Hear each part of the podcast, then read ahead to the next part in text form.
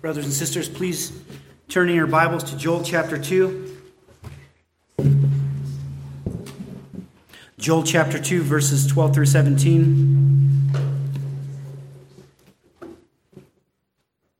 After you found your place in the scripture, please stand to your feet. Joel chapter 2, verses 12 through 17.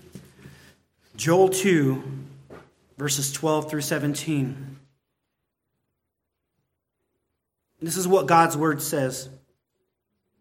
Even now, this is the Lord's declaration. Turn to me with all your heart, with fasting, weeping, and mourning. Tear your hearts, not just your clothes, and return to the Lord your God.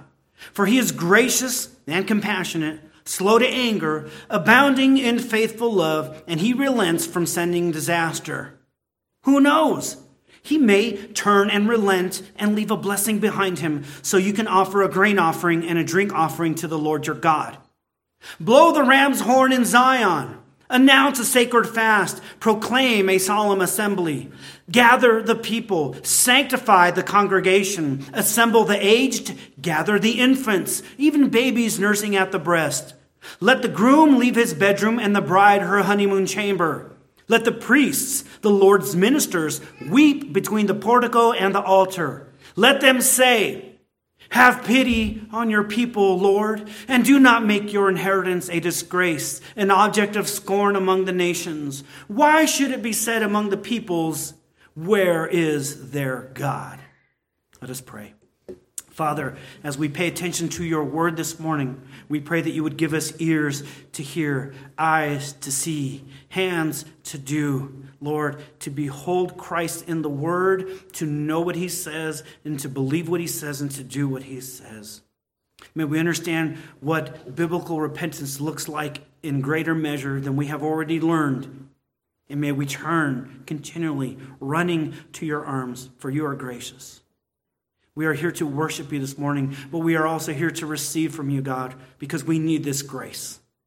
We need your compassion. We need your faithful love, and we are grateful that ultimately you have relented from sending disaster our way because of what Christ has done for us.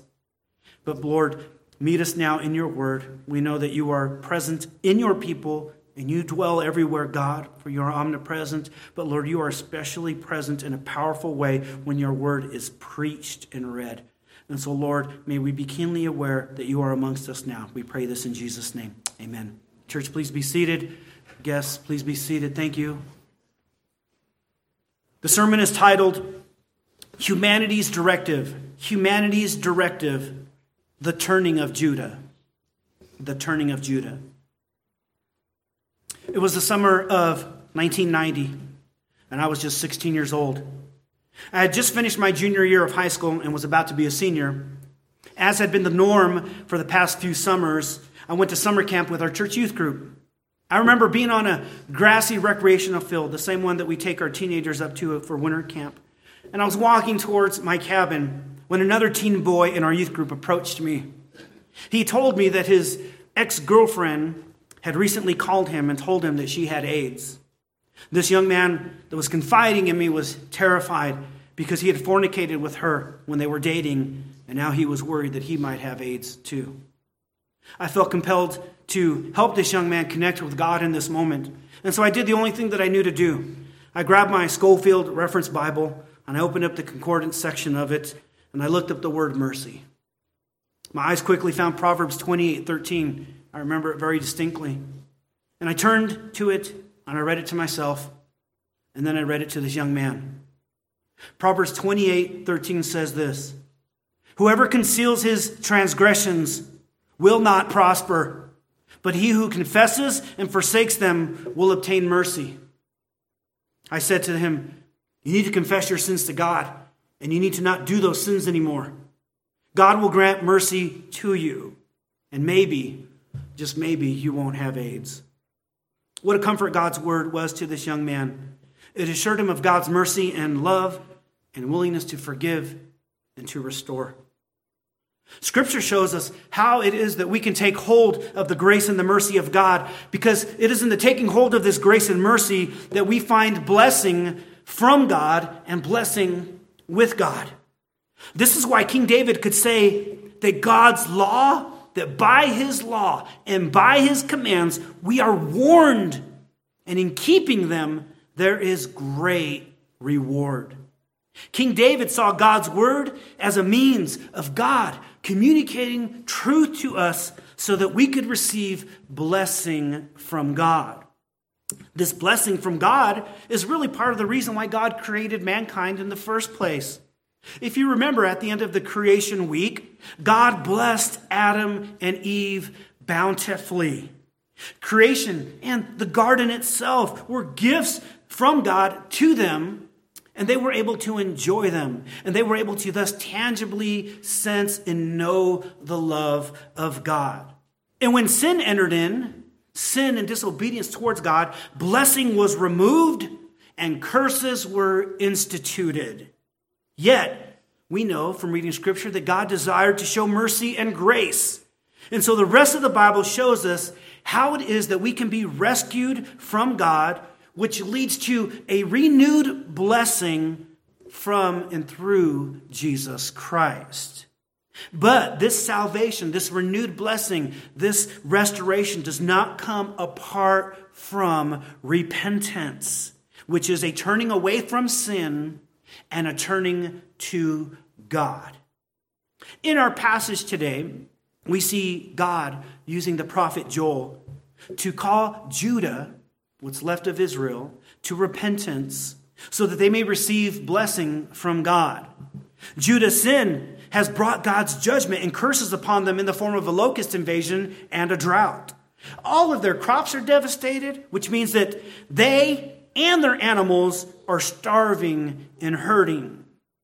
But Judah has been torpid, as we've learned, which means they are spiritually and mentally unalert. They, are, they aren't aware of what's really going on, and they don't understand why this is all happening to them.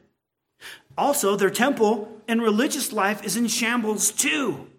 Without crops, which are making them hungry, the devastation of them, but without the crops, they cannot bring thank offerings to God, love offerings to God, these grain and drink offerings that we just read about. And these feasts and rituals and offerings, they had a dual purpose. It wasn't just to show love to God for God's love to them. These uh, festivals and feasts and these offerings, they were all about God's blessing uh, Israel, but they were also about pointing people to Jesus Christ, for they all foreshadowed the saving work of Jesus Christ in some way, okay? That he has come to save sinners and that Christ blesses them. And so these thank offerings, which are gospel pictures, They'd been cut off from Israel, from Judah, because, uh, because of their sin, and God is not blessing the land. This judgment that God has brought upon them, it is called the day of the Lord. The day of the Lord. And Joel says that this judgment event, it has come, but it also is coming. And so we learned, when we talked about the day of the Lord a few sermons ago, we learned that the day of the Lord is an event that is often repeated. Sometimes it's past, sometimes it's uh, present, and sometimes it's future. And we saw that it has a final fulfillment. There's a final day of the Lord where Jesus comes to judge the world, to save his people, and at that time he will restore creation so that his people can live in a new heaven on a new earth where everything is forevermore blessed.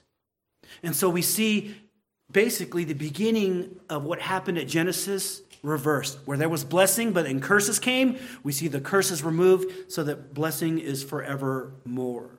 And so that's what these festivals and feasts and things teach. This day of the Lord foreshadows an even greater day of the Lord, a final one. And so we see in Scripture that this blessing, this grace and mercy that we've talked about through Joel, all right, it will come to Judah from God only when they turn from their sin and believe the things that God is telling them about their sin. And the same is true for us. And so this morning we're going to look at repentance once again. We previously examined complete repentance. We look at that and everything from attire to behavior and thinking. We looked at that in regards to repentance. And then we also, if you remember, we looked at corporate repentance and how, as a group, we, the covenant people of God, just like Judah, how it is that Judah and we can repent together of the sins that we are corporately or together guilty of. Today's passage, again, deals with repentance, but it deals with the blessing that comes with repentance, okay? And it also deals with a shift in the way that the world sees us when God blesses us because of repentance. All right? So that is the thrust of our passage today. Repentance as the means of receiving God's blessing, which is a witness to the world.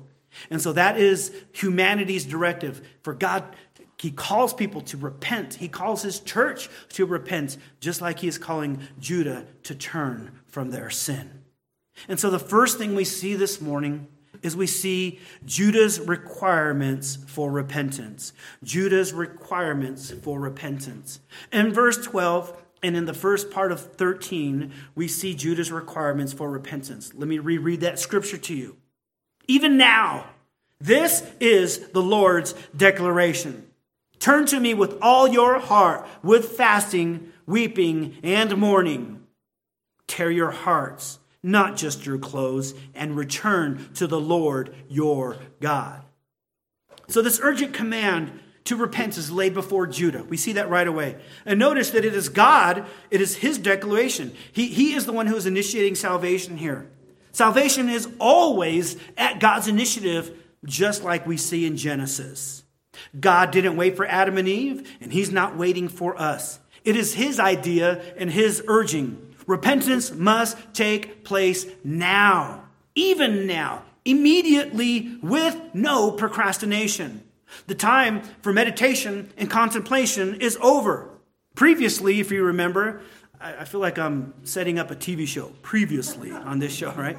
Previously in the, in the Sermon on Joel, right? Previously, we saw that the priests, they were called to spend the night in meditation and thinking about the judgment that had befallen them. That time is over. Stop thinking and repent. Repent now. The people were already called to consider their devastation and to come out of their torpidity, their mental slumber. That time for consideration is over. You should be awake by now, Judah. They were already called to begin fasting and to assemble before God. It is time to repent. The day of the Lord was already pronounced upon them. And the day of the Lord was pronounced as having been and having will come. And so, right now, they must turn and repent. The message is, again, actually the Lord's utterance and declaration. Joel is just mediating the message right now. Too often, when God has confronted us in our sin, we hesitate to repent. We have this love affair with our sin. We truly enjoy sin and we do not want to part with it. In fact, we often nurture and cradle and feed our sin. Do we not? We don't repent now. We feed our sin. And I am not wrong when I say that. This is the nature of sin remaining in us. The last two sermons Pastor Steve preached from Matthew 5 were on anger and lust. And there were likely some in here that did not want to repent. In a congregation this size, I, I would bet my paycheck on that, okay? Instead of repenting, some of you may have spent time resisting the Lord and justifying your actions. God was talking to you, and you were arguing with him by resisting his call to repent. Even now, you must repent. Whatever your sin is, you must repent. Stop thinking your own thoughts and start thinking God's thoughts. Stop sinful actions and start godly actions. Put off the old self with its practices and instead put on the new self, which is being renewed, which is being transformed in knowledge of the Creator. I must stress the urgency to repent. Don't even wait till the end of this sermon to repent. Repent now. You and I know what our sins are. Let us repent and be reminded of what Christ did to save us from those sins and the wrath of God.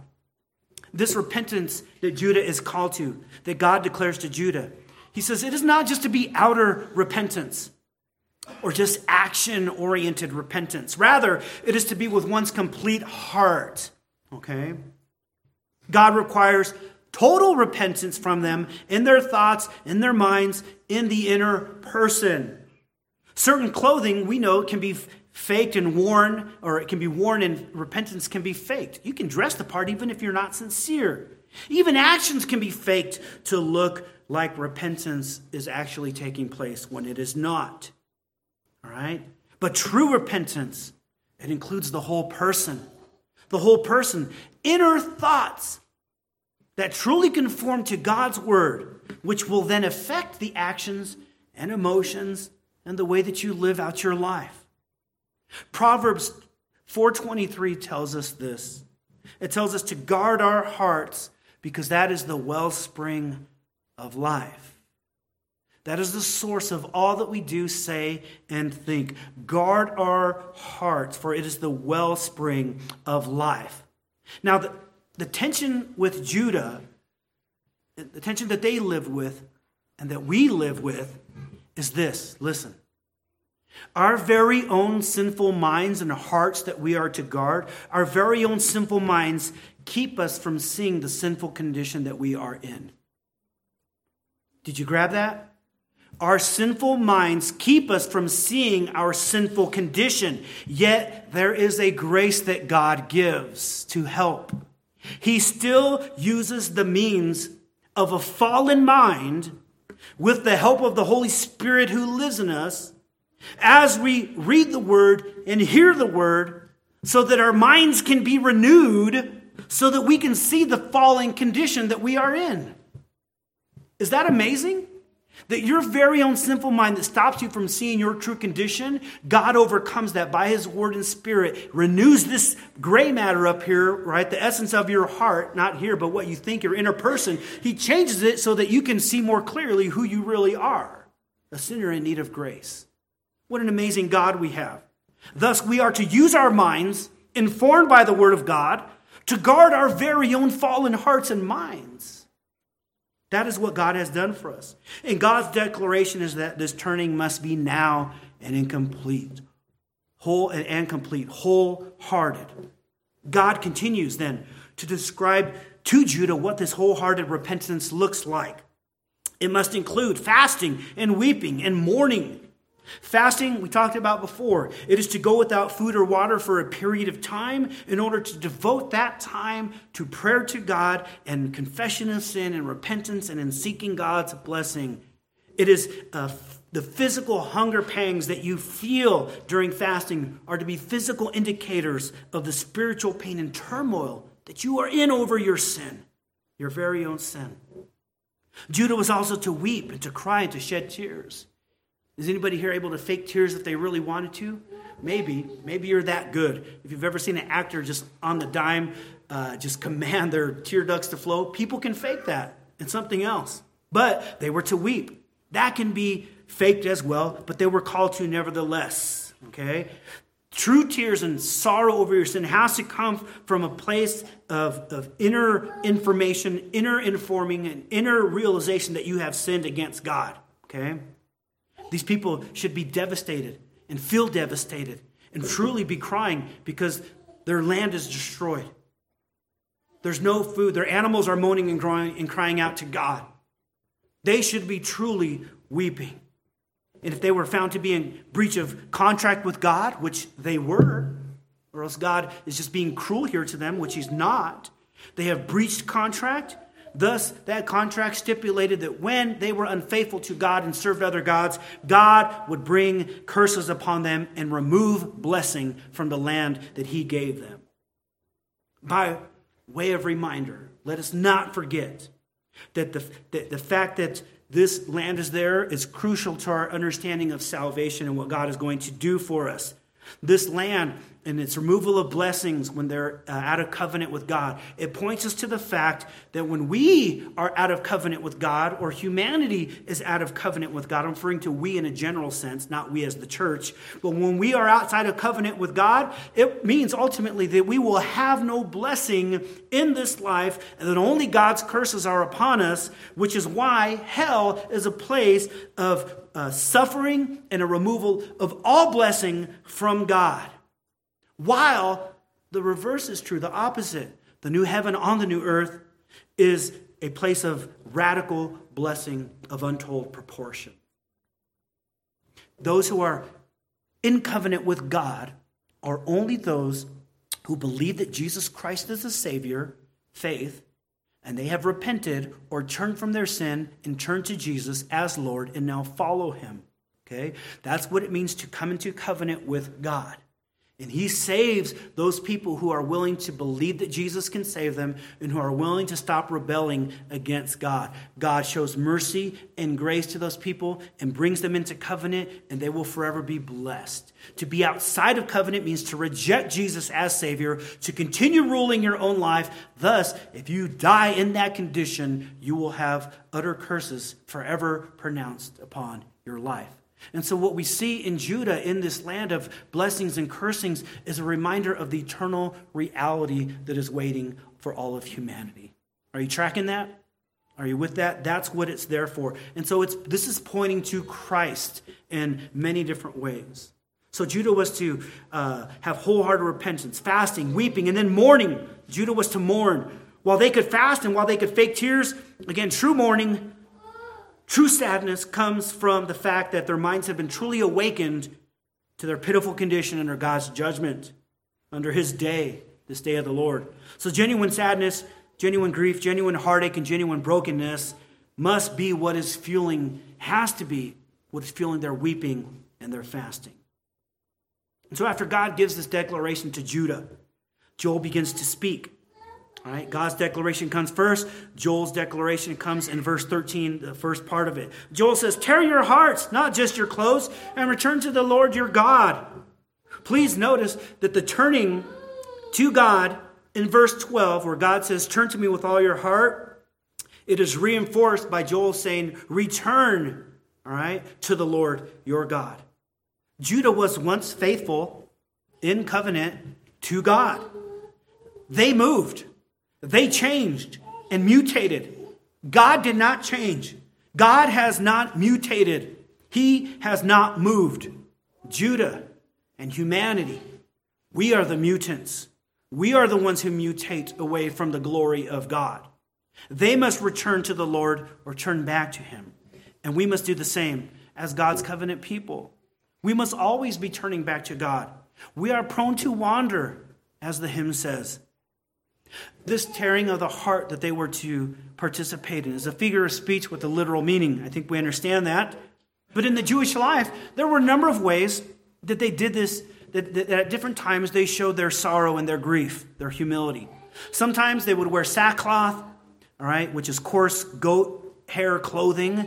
Um, doesn't sound appealing to me. It sounds very uncomfortable, and that's the point. It's supposed to show the inner uncomfortability and sadness that you have over your sin or some horrible circumstance. Sometimes in their grief, they fasted and prayed. Sometimes they covered themselves in ashes. And at times they tore their clothes. At times they tore their clothes. And to tear one's clothes, I'm not going to do that for you now, all right? Uh, like, what is he doing up there? Let me demonstrate. Not going to happen, okay? But to tear one's clothes was an outer sign of grief and agony and, one, and the pain that one's soul felt. But the inward reality might not always match the outer sign. Again, deep sorrow can be faked, which is why God tells Judah, tear your hearts, right? And that's why Joel repeats that. Tear your hearts, not just your clothing. Their hearts were to be broken over sin. If you were here last week, we sang a song called Break Our Hearts. The lyrics say, Break our hearts, O God, for the sin in our land, for the sin in our lives. Break our hearts. Why do we sing a song like that? Because we don't always want to tear our hearts over the sin that we do before God. Our hearts can be callous and hard and resistant to tearing. And so we plead with God in this song to assist us. We need the grace of God to do what He commands us to do. We need God to help us break our hearts and tear them. When's the last time we've been torn over our sin and our hearts have grieved because of the filthy pig pens that we wallow in? May we not feign repentance. May it be wholehearted and complete in God's eyes. And so before we move on to the next point, I want to slow down and I want to take I want us all to take a mental inventory of sins that we possibly committed this morning, yesterday, or this week. So let's get very personal here with God. For a moment, begin to list them out in your head if you can. I'll help you. I'll help me. Were you hateful towards anyone this week? Did you lust this last week? Were you ugly and rude to your spouse? Did you discipline your kids according to your standards instead of God's? Were you lacking in mercy this week? And did you fail to share the gospel with that person that God placed before you? Did you use God's name in vain? Were you stingy when you could have been generous? Was your tongue silent this morning as we sang to God this morning?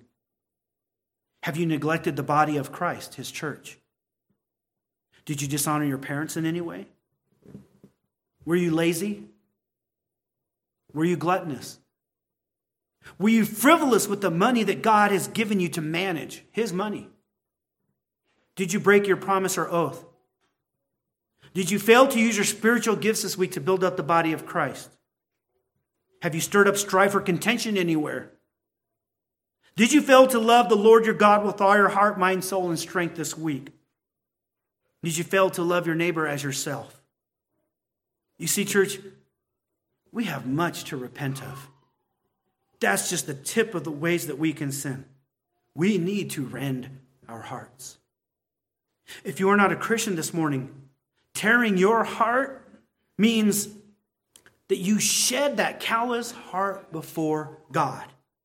Tearing your heart means that you stop arguing with what God says and that you acknowledge that God is perfect and holy and you are not. Tearing your heart means that you recognize that you don't deserve eternal life for disrespecting and turning your back on God. Tearing your heart includes recognizing that God is sovereign and the ruler over your life, but you have attempted to rule your own life in his place. Tearing your heart includes awakening to the reality that the death that you deserve for sinning against God, it was Christ who stood in your place to take that wrath of God and die in your place when he was nailed to the cross and God's wrath was poured out on him for sinners. Tearing your heart means that you're done with the old you and you now submit to God, to Jesus as Lord. The broken and sorrowful heart the psalmist says, God will not despise, He will not turn away. He will be merciful, He will be gracious to that person. And, those are words that we throw around so often that we're going to focus on them this morning so that you understand just how precious and amazing those concepts and realities are. But God will be merciful and gracious to the person who is brokenhearted and sorrowful over their sin. Repentance is a turning away from sin and a turning to Jesus as Lord. And so, if you're not a Christian, I pray that you tear your heart, that you turn to the Lord Jesus, who is God, that you turn to Him and trust Him to save you, that you believe that He died and rose again to save you, so that you would receive immeasurable blessings with Him and from Him. Our God will respond to you. And that is what we look at next. We first saw Judah's requirements for repentance. Now we see God's response to repentance. What was Judah required to do? If they do that, how will God respond? Let's look at that. Second part of verse 13.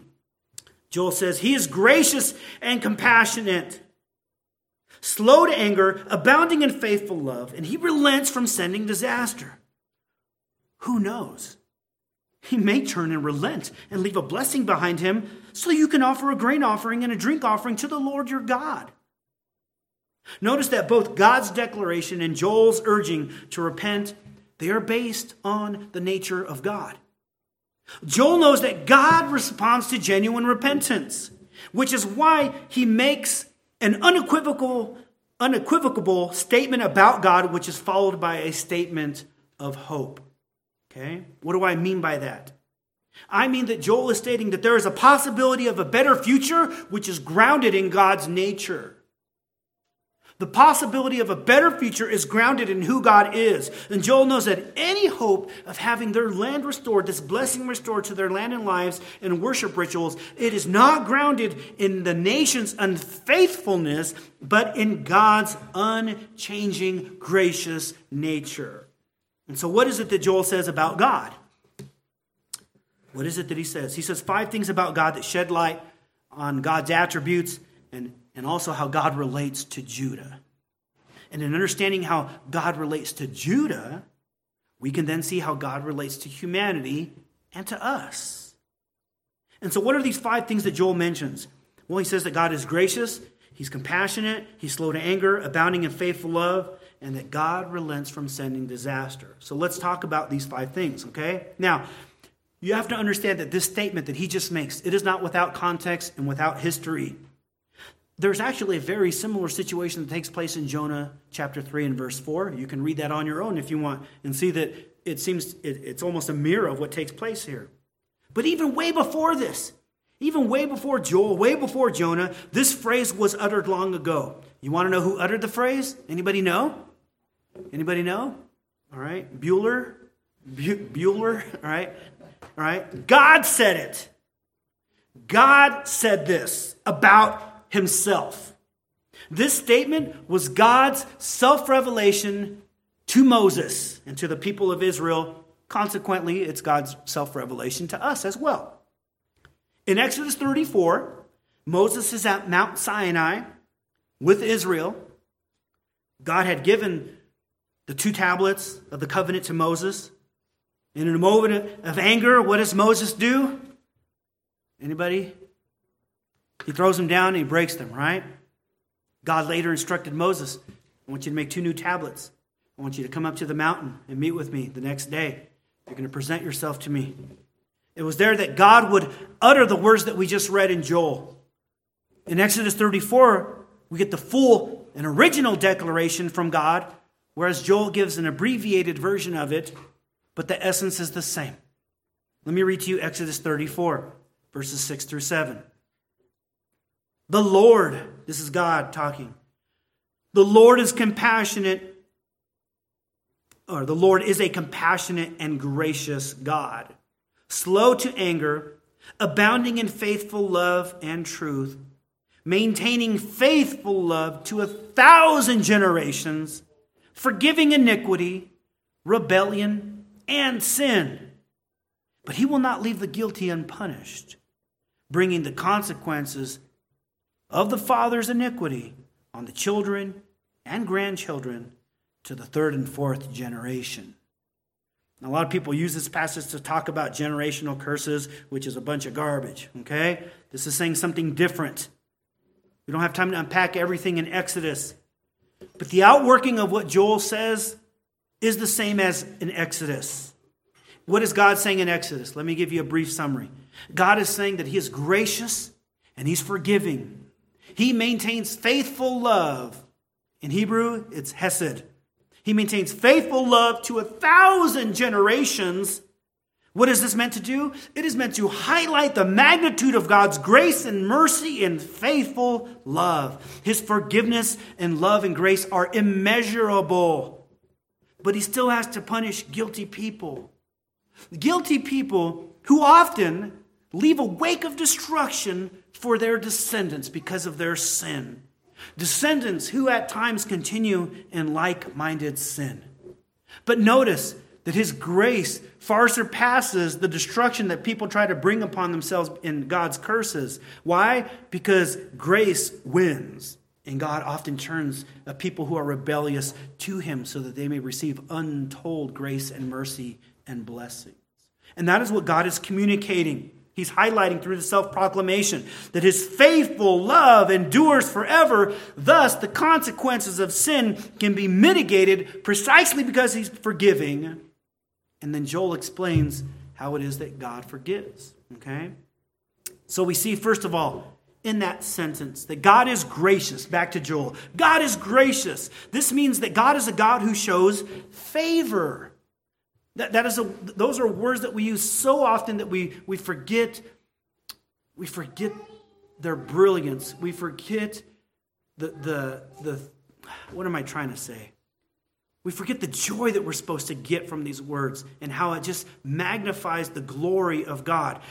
Grace is God showing favor. Now, when someone is your, let me explain to you the difference between human favor and God's favor. When someone is your favorite person, you show that person kindness, right? And you generally shower them with gifts, or you show them preference because you love them. And oftentimes, human favor, it is the case that we show favor because that person does things in the way that we like and it pleases us, right?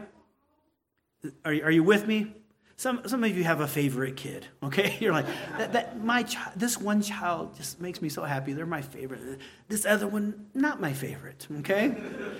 And, and the same thing with restaurants. You go to a restaurant, that's my favorite restaurant. They take care of me so well, but not here. The food's good, but it's not my favorite. And so favor is not really based on just unconditional love and grace, it's based on performance, okay? With God, it's very different. It is not earned. It's not a reward for something good he sees in us. God is a God who shows favor and grace to people who have not earned such favor and grace. In fact, grace, by its definition, cannot be earned. It has to be freely given. It can't be something that God sees in us that he likes, or else it's not grace. When you ask someone to do you a favor, you are not asking, do, asking them to do something that they are obligated to do. You don't go to your boss and say, hey, can you do me a favor? Can you give me a paycheck? Right? That's not a favor. That's what's entitled to you. Okay? When you ask someone for a favor, you're asking them to do something for you that you have not earned. And when you ask someone for a favor, a true favor, something that you have not earned, there's always the expectation that they might say no because you are not entitled to it. Am I right? When you ask, you're just hoping, please say yes, I need this favor so bad. That's what you're asking for. You're asking for grace. You're asking for something that you didn't earn. You're relying on grace, and that's how God's favor is. These people don't deserve their land to be, to be restored. They have violated the God who has saved them from Egypt. They justly deserve God's punishment and devastation. God is the great devastator, according to Joel. But here, Joel recites God's own self declaration from Exodus 34 the Lord is gracious. In church, we must be in the business of reciting and rehearsing like Joel we must recite God's nature to each other and to those who are not saved. We must declare God's nature. We must explain his attributes. We must remind each other that God is gracious. Why? Because we are sinners who have not and will never earn God's blessings. But because God is gracious, he is inclined to show grace at times, especially to repentant people. You and I blew it bad this week. We sinned against God, we sinned against our neighbor. I'm glad that God is gracious and shows favor because we don't deserve his blessing. We see that God is, secondly, compassionate. Compassion is to be moved to action because you see someone in a pitiful and suffering condition. It's mercy. In our church, we have a mercy ministry, and if you would like to be involved in helping people in their suffering condition, please see Brenna Roy, who is right here in the third row. Do this real quick, all right? If you would like to help in compassion ministry. Please see her. It's a ministry where we want to minister to those who are hurting and in need of food and clothing and, and basic necessities. Joel knows that God can lift people out of the miry clay. And this is where Judah is. They have made their bed and now they are laying in it or lying in it. I don't know which one it is, all right? They're living in the consequences of their sin. They have turned their back on God and God has responded by removing blessing from their land, and they're hungry. They're destitute. The land and the animals are suffering. There is no joy. There are no worship rituals and places and, and opportunities to praise God for his bountiful gifts because there are no bountiful gifts. They are in a pitiful condition. Yet Joel goes back to God's self declaration God is merciful, God is compassionate. God relieves the suffering of those who are in terrible situations. That's attribute number two. And Judah needs to know that God is not just gracious, but he's merciful. He's both gracious plus compassion. All right, compassionate. And let us remember that the more we know of God, the more we know how he relates to us. We don't want to overfocus necessarily on one attribute. No one attribute of God is less or more important than another. God is infinitely good, which means that all of his attributes have the same degree of goodness. Now, who is it, according to Scripture, that God has mercy on? Hell bound sinners. That's a miry pit of untold horror. God's wrath. God has mercy on sinners who destroy their lives, even here on earth. While we were sinners, Christ died for us in order that our suffering might be eliminated. Suffering under the judgment and the wrath of God. And yet, God is more than gracious and compassionate. God is also, thirdly, slow to anger. What a relief it must have been for them to hear as their things are devastated that God is slow to anger. Maybe even some are wondering if that's a contradiction. They object, right? We have to see, first of all, that God's judgment isn't instantaneous. Now, what's interesting about Joel is it starts off with immediate destruction. It seems like there was no patience. Like Joel chapter 1, destruction everywhere, right? Like an atom bomb just went off. The reality is that that's not the case. God has been patient with Judah prior to bringing judgment upon them. That's always the case with God. One of the reasons that God is slow to anger is because he is patient. Okay, let me explain patience. All right, he is patient because he is eternal and not affected by time.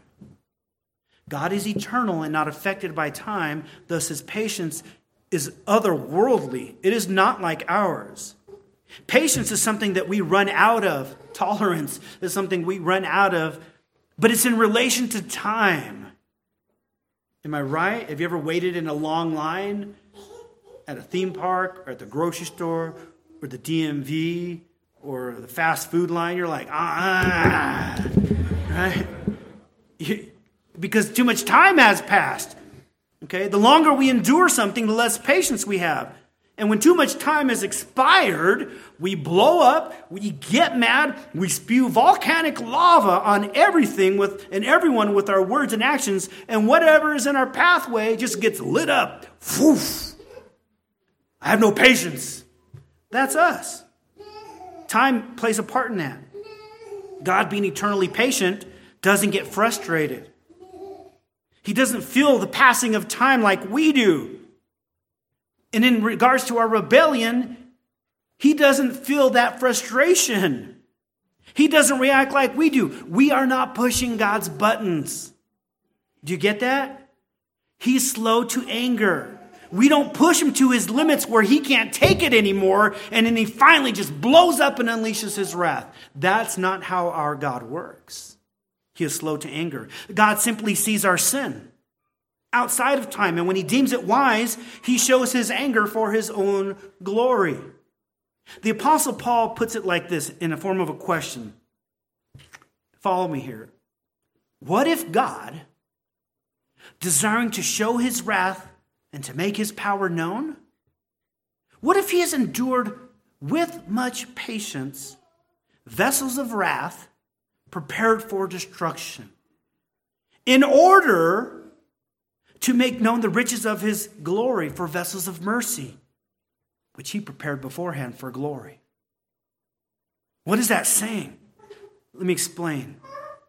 God desires to show himself to the world grace, mercy, but also wrath and power.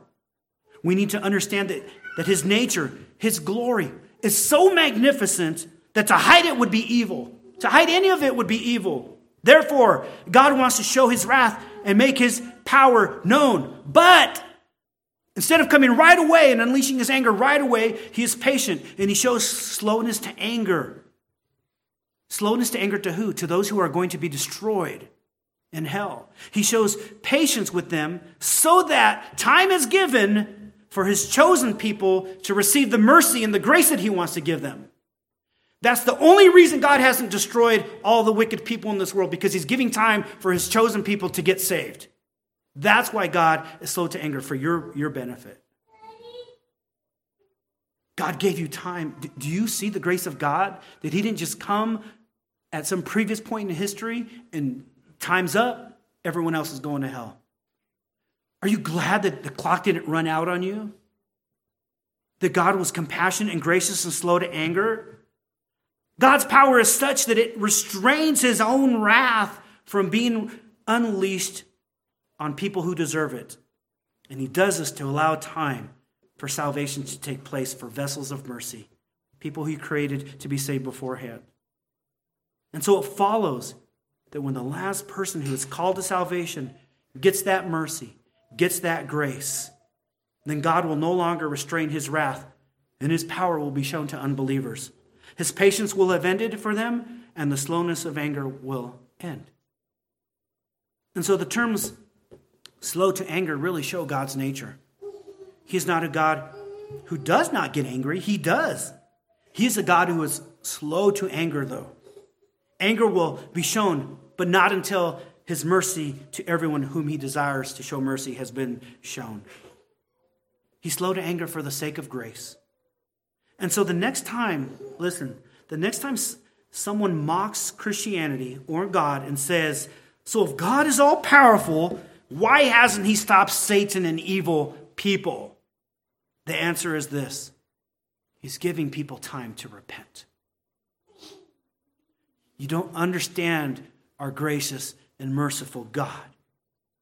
He's giving time for you to repent, you who mock God and think that He is unjust. You are unjust. You have lied and stolen and cheated and dishonored God and blasphemed His name. He's giving time for you to respond in repentance so that you might receive mercy. Do you really want God to come now and end your life and send you to hell forever? No receive the mercy of God, repent. And so, if God is gracious and compassionate and slow to anger, we must be as well. We demonstrate the nature of God when we act in accordance with his nature, and we glorify God in doing so. We see, fourthly, that God abounds in faithful love. God abounds in faithful love. God is also a faithful, loving God. His love is not erratic, He is faithful and loyal. That is God's loving kindness. God abounds in the sort of love. It is exceedingly great. It's interesting that Joel starts off with devastation and a call to wake up and repent. Then, after that devastation and call to wake up and repent, Joel moves into the current visitation of God's judgment. And that judgment is going to come worse. All of this has been to lead them to what we're now reading. He's leading them to see that while all these terrible things are before you, Judah. And that is all you can see. It is before your eyes judgment and wrath and devastation and hunger and, and the animals and no offerings and no drink offerings or grain offerings. That is all they can see. This is bad stuff. Pressing in behind it the whole time is the compassion and grace and slowness of God who is faithful in love. He's trying to help them see that God is a God who can restore. Remember that that is how God works. That's part of his covenant. He promised to judge them in their sin, but he's promised to be uh, faithful in restoring to them when they are repentant. And so, in the background, in the background has always been this grace that is now being revealed as we get to this part of Joel. So, God is not just faithful, listen, injustice and wrath because he is. He made promises to Judah. You turn to other gods, I will bring my wrath and judgment upon you. God's being faithful to what he said. But now God wants to be faithful to other things he said that if you repent and return to me with all your heart, then I will reverse the curses. God is always faithful to himself and to his word. And a part of that faithfulness requires that he bless Israel when they return to him. His loving kindness his faithful love, according to his word, according to what Joel says, will perhaps be shown when they repent. We see, fifthly, in this part, that God relents from sending disaster. God relents from sending disaster. That's the fifth thing we see about God. Okay? That is to say, that he withdraws the threat of disaster so that judgment does not come to the people. In a previous sermon, I mentioned how God's anger was upon Nineveh. Judgment was coming in 40 days, but the people withdrew, uh, uh, but God withdrew that judgment because they all repented. And that's the essence of what Joel is saying here. Listen, Judah, we know the nature of God. We know that He's gracious and compassionate, slow to anger. He has a ton of loving kindness. God stays His hand at times of judgment, right? And instead, He shows these qualities to sinners. Obviously, disaster has come upon us. More is on the way, according to the Lord, in that coming day, but grace is, is so near to us. God doesn't always send disaster as threatened. It's possible for us to be recipients of grace. There is blessing hiding behind his judgments, these judgments we have faced. And that's why Joel says what he says in verse 14. Verse 14 says this Who knows? He may relent, or he may turn and relent and leave a blessing behind him so, so that you can offer grain offering and a drink offering to the Lord. Now, Joel reminds them not to forget his nature and that at times he stops the judgment. It's not a guarantee, he doesn't presume it, but he knows that God often does this. God doesn't have to show grace or mercy. It could be that he turns and relents instead of judging. And the phrase that he uses next is remarkable. It says, He could leave a blessing behind him behind him. That word behind was just used a couple times a couple verses ago. In your Bible, if you have them open, you can scan back to Joel chapter 2, verse 3. In Joel chapter 2, verse 3, we saw that a great and powerful people were coming to wreak further havoc on Judah's land. This great and powerful people was a second invasion, this day of the Lord. All right, the first invasion was locusts. The second invasion could be more locusts, but it could be a real army and uh, that was coming as well. And in Joel 2, verse 3, we saw that in front of the army, right, not behind, but in front, there was destruction. And behind them was a flame that burns. This army scorched or destroyed everything and left nothing behind them.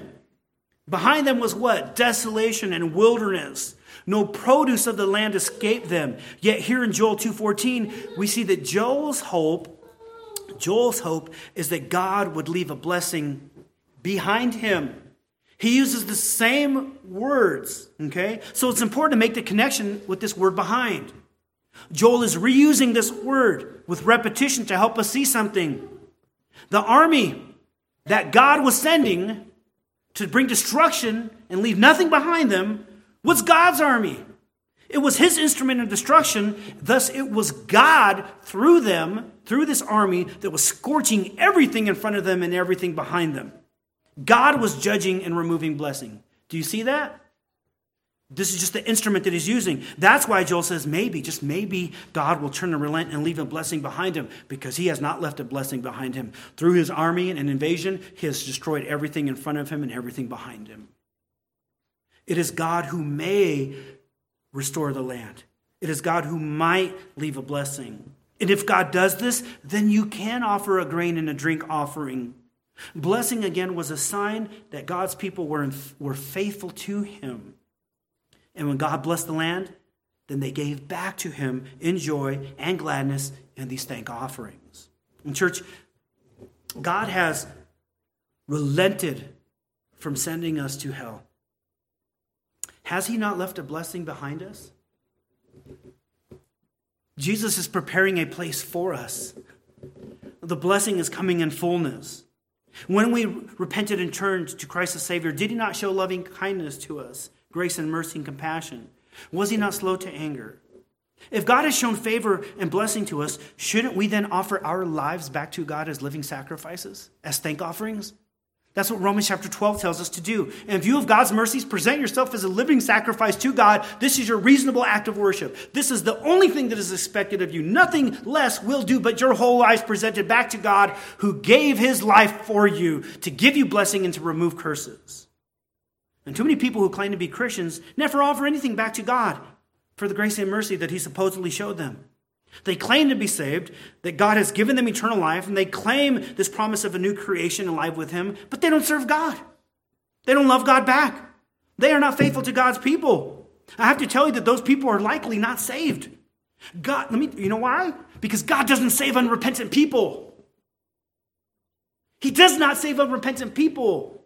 And to say Jesus is your Savior, but there is no repentance, means you are not saved. If you confess with your mouth that Jesus is Lord and believe in your heart that God raised him from the dead, then you will be saved. If you confess Jesus as Lord, that is repentance. I do not boss me around anymore. God is my sovereign. You will be saved when you repent and trust that Jesus died and rose again, not just believing that Jesus died and rose again. Do, do you understand who God saves? You must understand that. He does not save people who merely give lip service to him. He doesn't save an unrepentant people according to what Joel is getting at. God only shows mercy and grace and compassion to those who stop their rebellion against him. So do not be deceived. God is not and will not be mocked. You reap what you sow. If you sow sin and unrepentance, you will perish in sin and damnation. It is pure hypocrisy to say that you are saved by God when you have never repented of your sin and offered yourselves up to God as a living sacrifice. God does not save unrepentance, nor does he save the faithless, those who do not trust in Christ Christ to save them. You must repent and you must believe. We have looked at repentance and Judah's requirement, and then repentance and God's response. Next, we see the last thing is that we see the world's rumination in regards to repentance. Rumination means to consider intently. To consider intently. Our hypocrisy and our lack of repentance causes the world to see us and God in a certain way when we do not live a repentant life. Before we get to that, we have to see that the threats of the judgment of God and the day of the Lord in Joel, they are meant to awaken people to grace that is on the horizon. Threats and warnings are always for their good. Blessings can be theirs, but this blessing causes shame to be removed. The blessing that God gives his people in repentance and faith causes shame to be removed so that the world will no longer mock God. Thus, in the last part of our text, we see the world's rumination, the world's way of thinking, the world's way of questioning. We see what Joel says next Blow the shofar, that's the ram's horn, in Zion, in Jerusalem. This is the second shofar that is blown in Joel. The first was to signal a ravaging that was coming. The second invasion is coming.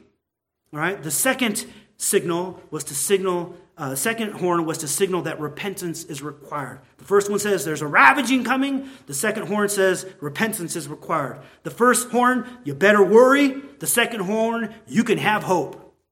There's a total shift here in what these horns are proclaiming. The horn was to get everyone's attention and let them know that God required a sacred fast and a solemn assembly. All the people were to be sanctified, which means to be set apart for a religious, God centered meeting. This isn't a town hall meeting. This isn't a gathering for a local sporting event.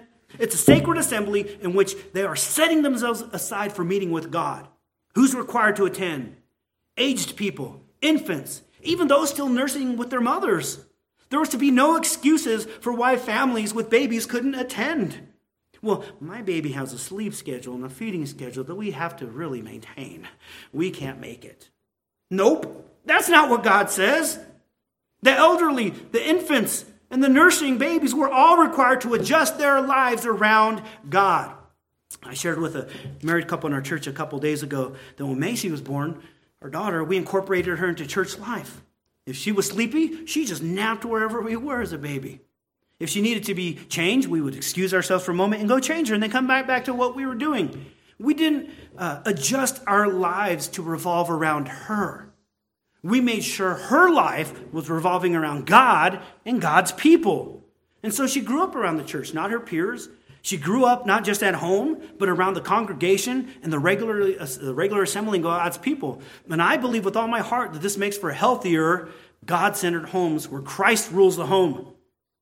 We cannot have godly homes where children are the primary focus of the parents. In today's society, we, it seems that many parents think that they exist for their kids when both parents and kids exist for God. And infancy was not an excuse for these people, and it shouldn't be for us. Even newlyweds had to show up. Oh, man. It says, leave your bedroom, your honeymoon suite, because it's time for everyone to repent. That's how serious this particular meeting was. There's no time for joy, no time for consummating a marriage. Our land is destroyed. God is judging us and will further judge us. But He's gracious and compassionate, slow to anger, abounding in steadfast love, and He relents from sending disaster. So let us pray, everyone, that God would bless us. The priests who serve the Lord in the temple are to weep and to pray in the portico, which is a vestibule or a porch. And in the temple, there's a couple porches. I couldn't tell which one they were talking about from the text. there are divided opinions. it's not a huge point of contention, but they were to gather, number one, in a, one of two places either in a common entry area, because when you, you walked into the temple, there were some initial steps and then like a patio. Okay? And then a, a little bit way further ahead was the altar where sacrifices were taking place. So there's a common area, likely where Jesus taught. He's like, hey, between the porch and the altar, you can gather here and you can face the Holy of Holies with the altar in front of you, and you can pray for God to have pity on you. That's one place they could have stood. Uh, stood. The other place would have been actually between the, the holy place, which contained the Holy of Holies also, but there was a, a, priestly court, and in that priestly court, there was the altar, and then another porch that led up into the, most, uh, the holy place and the most holy place. So they could have stood in one or two places, either with the altar in front of them, looking towards the Holy of Holies, or they could have stood in an open area with the altar to their back. Okay? Either way, they are mediating for God's people. It, it seems to me, um, based on what I could tell, that they might be meeting in the more common area and in doing so, they are identifying with the sinners that they are a part of. There is no priestly work to be done in the priestly course because there's no food and no offerings to offer to God. They can't do their work. Their only work now consists of praying to God for the people. And so, just like Jesus, who identifies with us as sinners, he came in the flesh, and then who prays to God, who, who goes to God and offers up his life facing the most holy one and and says, Lord, have mercy and have pity on your people. So it may be that they were meeting in this common area, identifying with God's people and interceding for them. now, we must see that it is a time now for them to pray for mercy and pity. So that's what these priests were doing. Okay? We see that this blessing from God, if God gives it, it will destroy the mockery and the rumination of the nations. Because right now, as it stands, the nations would look at Judah and see that God has forsaken them. If the nations, as they're looking at Judah, see no blessing, no land, uh, no fruit, uh, uh, harvest, and no fruit, Judah will be laughed at. And the nations will say, huh, supposedly, they worship the God who made everything. But look, they have no food. They have no food. That's the kind of attitude that the world would have. Lord, they will think we are worthless.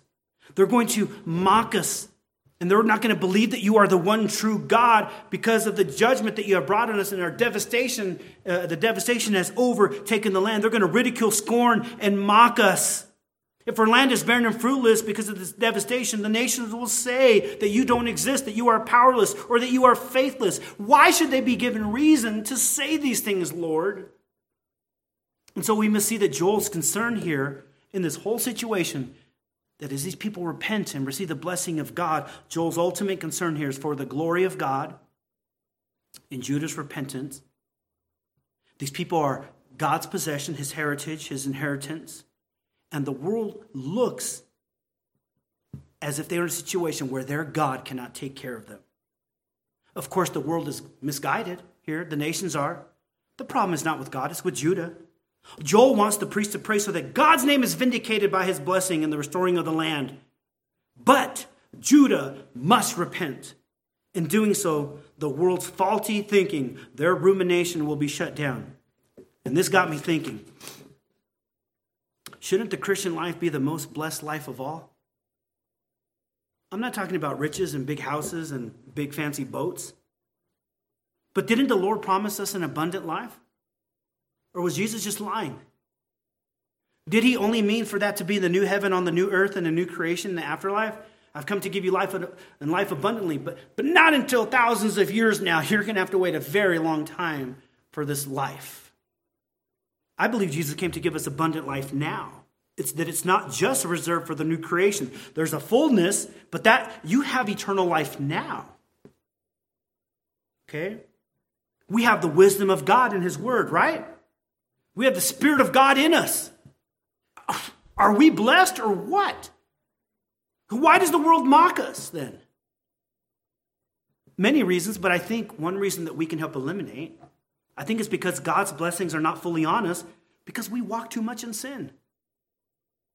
As God's people, we are not as holy as we ought to be. A life of sin is not a thriving life. A life of sin is a decaying life.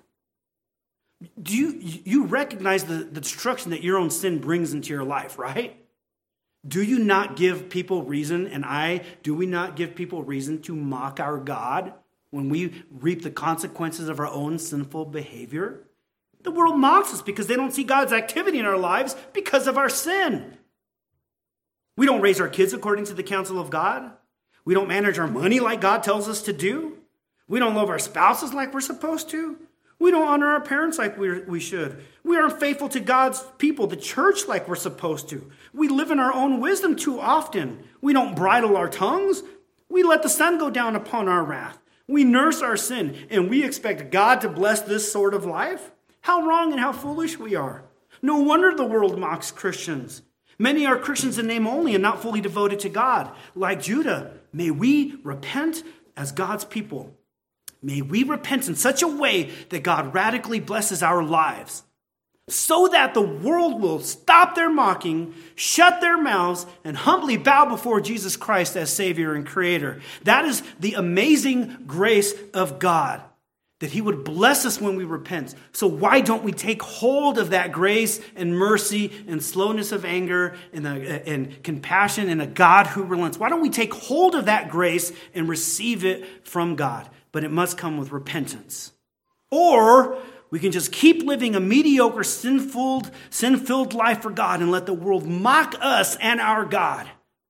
I say, let's repent and take hold of God's grace in greater measure. Let us pray. Heavenly Father,